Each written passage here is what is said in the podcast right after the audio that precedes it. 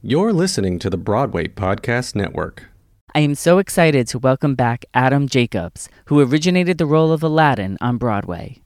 In our last interview, we discussed Adam's theatrical endeavors, his docu-concert Behind the Curtain, and his new film, Last Call in the Doghouse, which is finally getting released this Friday, July 16th on Stoneypoint Entertainment.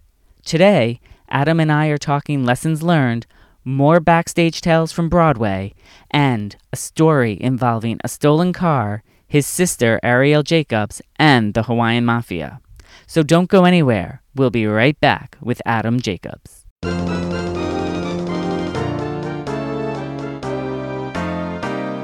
Hey everybody, it's Adam, live and in person for you. Hey everybody, it's Adam. Wonder who he'll interview. So let's go into some lessons learned because I like to know what you've learned throughout your life. so what is um what is one mistake you made early on in your career that became a life lesson you take with you to this day? Um, besides shooting daggers at pianists in audition rooms, um, a minute, what? okay, yeah. So have you? Ever, I've always I I made the big mistakes in audition rooms. Everybody has, but I've always I think because I was a pianist, Uh-huh. I I got so caught up if the pianist wasn't doing what I wanted him or her to do. Um, so I would like occasionally in the middle of my song, I'd like get mad and like give him a nasty look, and I'm like, why did you do that? So th- I, I learned that you can't do that, and you- need to be able to be prepared for for for things like that to happen in an audition room. Distractions or a, a pianist not being able to play well or whatever it is, you know, a casting director on the phone, whatever. Like you just mm-hmm. need to be prepared to, to do your work and do the best you can with all those things. And I think that's a good lesson to learn just in general, right? Just to trust, Yes. trust your work and not get distracted by, you know, things on social media or whatever, you know, ignore the haters. Um, Mhm. and just do do what you do. Um, uh, what else? Uh, what, what was the other part? Uh no, it's just one mistake you made early on in your career that became a life lesson with that you take with you to this day. Yeah. Okay. So I, I guess I was saying, besides yelling at the pianists, um, I would say uh, I think it's important to really appreciate the work that everybody does on a project, and I'm talking everybody from front of house and and backstage crew.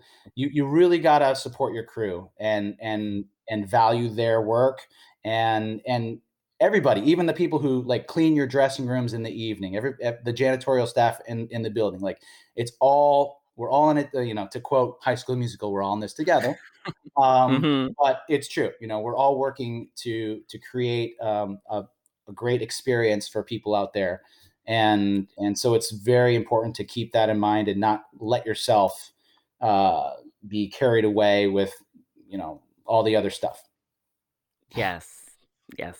Mhm. I love I like the reference that we're all in this together. Yeah. yes. Yes. Yes. Especially especially during this time of, of the pandemic when we're all so far apart, we do have to remember that we are in this together. Exactly. Yes. Yes. Do you have like a worst audition story? Uh, well, let's see. I mean, I've had so many. I mean, uh, singing singing the wrong type of song for the music, like singing a pop song for a for a Rodgers and Hammerstein musical, probably wasn't a good idea. um, just trying to dress like the character, Mm. probably not. The, you know, I went a little bit too far. You know, trying trying to to look like uh, Victorian. Like, what are you, what are you doing? Just like Mhm. dress- dress normal, right? Yeah. uh, stuff like that. Uh, it's just little mistakes that you learn that you're like, oh yeah, that's that's not what you're supposed to do. Um, but I don't really have like a specific really bad one. I probably blocked those ones out because I'm really good at um, not remembering things that that are really traumatic in my life. Uh, uh-huh. yeah, I think I think I'm I've I've learned how to do that. That's a defense mechanism right there. Yes. Yes. Um, have you ever been fired from a show? Uh, luckily, no, I have not. I've had shows close on me, you know, um, and sh- you know that that hurts. But uh, uh, knock on wood, I have not been ever uh, let go from from a show that I've been in. Oh, that's great. Yeah.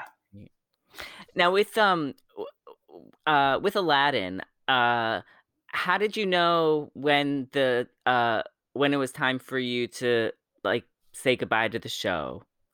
Yeah, um, you know, it was it was tough. I think the decision to leave Broadway and go on the road was a big one, and you know, the people at in Disney were like, "Are you sure you you want to do that?" I mean, because most people don't, you know, leave Broadway to go on Right. road. It's usually the other way around, right? So, um, but I I I thought it felt like the right thing to do at the time because, um, you know, for one thing, the the show was going to open in Chicago for seven months Mhm. and my wife and I had been talking about possibly moving to Chicago and raising our kids out here, and that's that's where I am now. I'm living in Chicago currently. And Oh. yeah, yeah. So I've been here and, and going to New York and LA, and and it's actually great. It's been awesome. Um, and um, I've been doing some work around some theater work around Chicago, and, and you know, I've I've been I've been doing all right. But uh, it's the kind of thing where uh, people are like, "Are you sure?" I mean, you know, what's going on? And I'm like, I, I, tr- I had to trust myself and trust, you know, the decisions we made, and say, "Yeah, no, this is what we want to do." And I'm I was just so happy we did it though, because and it felt like the the end of this beautiful rainbow of Aladdin, where it's like I Mhm. started. Um, I opened it in Toronto, Seattle. We did the you know opening night previews, or the out of town, I should say, out of towns in Seattle and Toronto, all the way to Broadway, and then you know finishing with the first year of the national tour. Mhm. Um, you know, I felt like I put this nice button on, or, or the cherry on the top of the cake, if you if you will. You know, it was like this cool culmination, right? Yes. Yeah. Wow. And um and was it hard to be on the road uh as a new father or or I mean how old were your kids when you went on the road? being I it was it was great being on the road with my because I got to go with my family this time.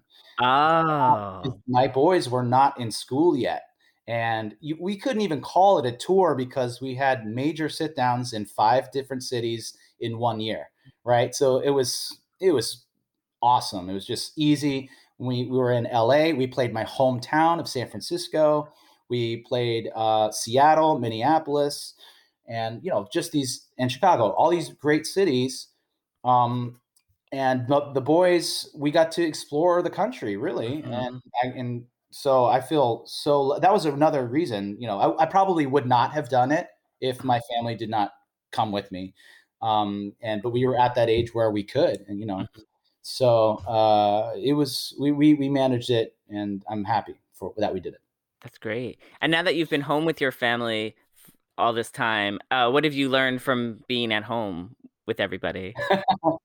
uh, we each need to ha- have space and time. You know, it's good to have quiet time and and figure out how to manage that because you know Mhm. everybody in quarantine knows it's it's it can be tough. Yes. Um, but at the same time, I I do feel you know grateful to have them to sort of distract me from the fact that I have not been working as much as I would want to have been working this past Mhm. year, and um, it, I'm able to spend an, an enormous amount of quality time with with them. So um, I, I'm not gonna complain. I don't feel like I'm I'm in a position to complain about about that at all. So uh, you know, I'm I'm hopeful that this will all be over very soon. People are saying the fall, right, for Mhm. Yes. Um, you know, we'll see. I feel like it's going to be a rollout. You know, different theaters at different times, and Mhm. uh, but it is coming back, and I'm hopeful, and I'm encouraged, and I'm excited. I really want, I really want the arts to just kind of explode and and have this rush of people coming back to the theater, and and because they know what they've missed. People know um, how much they love theater and what they've missed, and Yes. they're dying. They're dying to get back, and and I I hope that I'm, I can be a part of it as well. Yes. Well, we'd love you to be a part of it and and we are very much looking forward to the day that Broadway and all live theater comes back. I know. Me Yeah. too. Yes. Can't wait. It's coming. It's coming. It is. It is. Well, let's um let's take a quick break and we'll be right back with Adam Jacob. Priceline presents Go to Your Happy Price. What's up? It's Kaley Cuoco. When it comes to travel, we all have a happy place. You can see yourself already there. It's beautiful. It might be sunny and sandy for some, neon and urban for others, deserts or rainforests or hiking trails. With Priceline, you can get to your happy place for a happy price with deals you really can't find anywhere else. Like up to 60% off select hotels to Costa Rica or five star hotels for two star prices in Cabo. Go to Priceline.com and travel to your happy place for a happy price. All right, see ya. I'm off to Miami. No, actually, wow, look at that. No, I- I'm going to Hawaii now. Ooh, Cancun looks nice. You know what? Belize looks pretty nice this time of year. Or, mmm, Palm Springs. Go to your happy place for a happy price. Go to your happy price, Priceline. Febreze is a proud partner of Can't Cancel Pride. However you choose to express yourself, Febreze has the perfect scent to make your home even more fabulous in your own unique way. Have an amazing Pride from Febreze. Hey everyone, my name is Adam Jacobs, and you're listening to Bearing It All with Call Me Adam. And now we're back. Um, what is something you learned from a co-star or castmate? Uh, well, besides Courtney Reed teaching me all about social media, Huh? um, she was my social media guru. Uh, if you're listening, Courtney, um, I learned some amazing things watching the Broadway veterans rehearse and prepare for the show of Les Mis when I did that in Mm. 2006. Mhm. I, you know, I got to work with Judy Kuhn, with Gary Beach, with these awesome, awesome people. Norm Lewis was Javert, Ah, and I I saw how they worked, and and Aaron Lazar was my entourage, and we Mhm. shared a dressing room. Like all these guys, I'm like, and I was this young buck, right? You know, coming up in the uh, coming up in the ranks, and I'm learning how they just do everything and um, how they were creating, and that was invaluable. Com- so important to see that and and learn from the from those guys to and you know seeing Gary come up with comedic moments in Thenardier, it's like mhm. so cool um and how he would just bounce ideas off you know off of jennifer butt or you know it was just an incredible experience and and uh i hope everybody gets a chance to work with you know people who are experienced like that because you just you learn you learn so much on the job and more, Yeah. more than you ever would in a classroom Yes, yes, definitely. And and I am a, such a big Norm Lewis fan. I absolutely adore him. Yeah. Uh, what I mean, what did you learn from him? Oh, just his strength. I mean, like the his his performances are always so powerful, and um, and he doesn't have to do uh, an enormous amount in order to command that you know, attention, and especially in a role like Javert, like he just lived it and he breathed that character, and he really embodied it well. Um, and it was amazing to see how how he was able to to become that character and and uh, I thought he did a, a, fantastic job. Yes, I do. I, I I wish I got to see him in that in that production. I did get to see him as the Phantom in Phantom of the Opera. Oh, and, yeah. Yeah, Oh my god, incredible! Yeah. incredible. I wanted them to release a whole new cast album with him as the Phantom, but yeah. Oh well, well. yes, yes, yeah. It's rare that they. It is rare to get like a second release of a cast album. Have they ever? I don't even. Um, I remember with uh the '94 revival of Grease, uh, the original cast, the original, the revival cast album came out with um Rosie O'Donnell on it, and then when Brooke Shields took over the role, they did release another cast album with her, and ah, so I always had that hope all these throughout the years that that could happen again with another show, but I've never seen another show do it. yeah. Huh. Yeah. They should do that more. They should. They should because especially when you have like these great actors, like I mean, when you have like Norm Lewis, I mean, he he should be on like almost every cast recording. But um, you know, yeah, I haven't really seen that, but it, it would be it would be something. Maybe maybe when Broadway comes back, it's something they'll think about. Yeah. If I had my druthers, for sure. Yes. um, and what is something you wish you could tell your younger self that would have saved you from a mistake or heartache, either in your life or career? Yeah, I probably would have told myself, um, don't sweat the small stuff, um, and have patience for sure have Mm. patience. I, I I tended to be more impatient, you know, wanting everything to happen, as most people I think are. And, Yes. uh, yeah. So you know that have patience was the biggest was the big one there. That's a very good lesson to learn. It is. It's hard to Yes. learn. It is. it really is. I know. um, well, we are actually up to the end of the interview. Um, so I always end my interviews playing off of the title of my podcast, Bearing It All with Call Me Adam. So if you were to bear it all and reveal something about yourself that you haven't talked about previously, what would you share with me today? you know what people haven't really known about me i think i think people don't know that i i do have a little bit of a wild uh re- rebellious side to me that that people don't aren't that familiar with um and um i think when they see my concert uh this docu concert they might get a taste of that towards the end of, of the show I, i'm hoping a little bit that they they they could see that I, that i'm not just um a disney guy for example right that i yes. right that i i have a little bit more um a little, little more of an edge than people might think Yes. Yes. Like when you're taking your shirt off and singing at the same time. Yeah exactly. you never know what's gonna happen Exactly, exactly. Yeah. What do you feel um the most rebellious thing you've ever done was? Either as a child or as an adult? Yeah. Um, most rebellious thing. Uh, geez, I think. Um, oh, I, I can't say that one. Let me see. There- you should say that one because it's bearing it all. I am bearing it all, but uh, you know, okay, okay, okay. Well, actually, I could tell you one about my the time my sister and I stole our rental vehicle back from the Hawaiian mafia. If people aren't familiar with that story, uh, yeah, I'm definitely not familiar Yeah. with that story. my, my our car got towed in Hawaii after a late night at a club. And you know, we called the number. They said, "Come pick it up." We get there. There's nobody there, and um, I figured out a way to operate a forklift in order to move it out of the way to steal my car back from the people who towed it.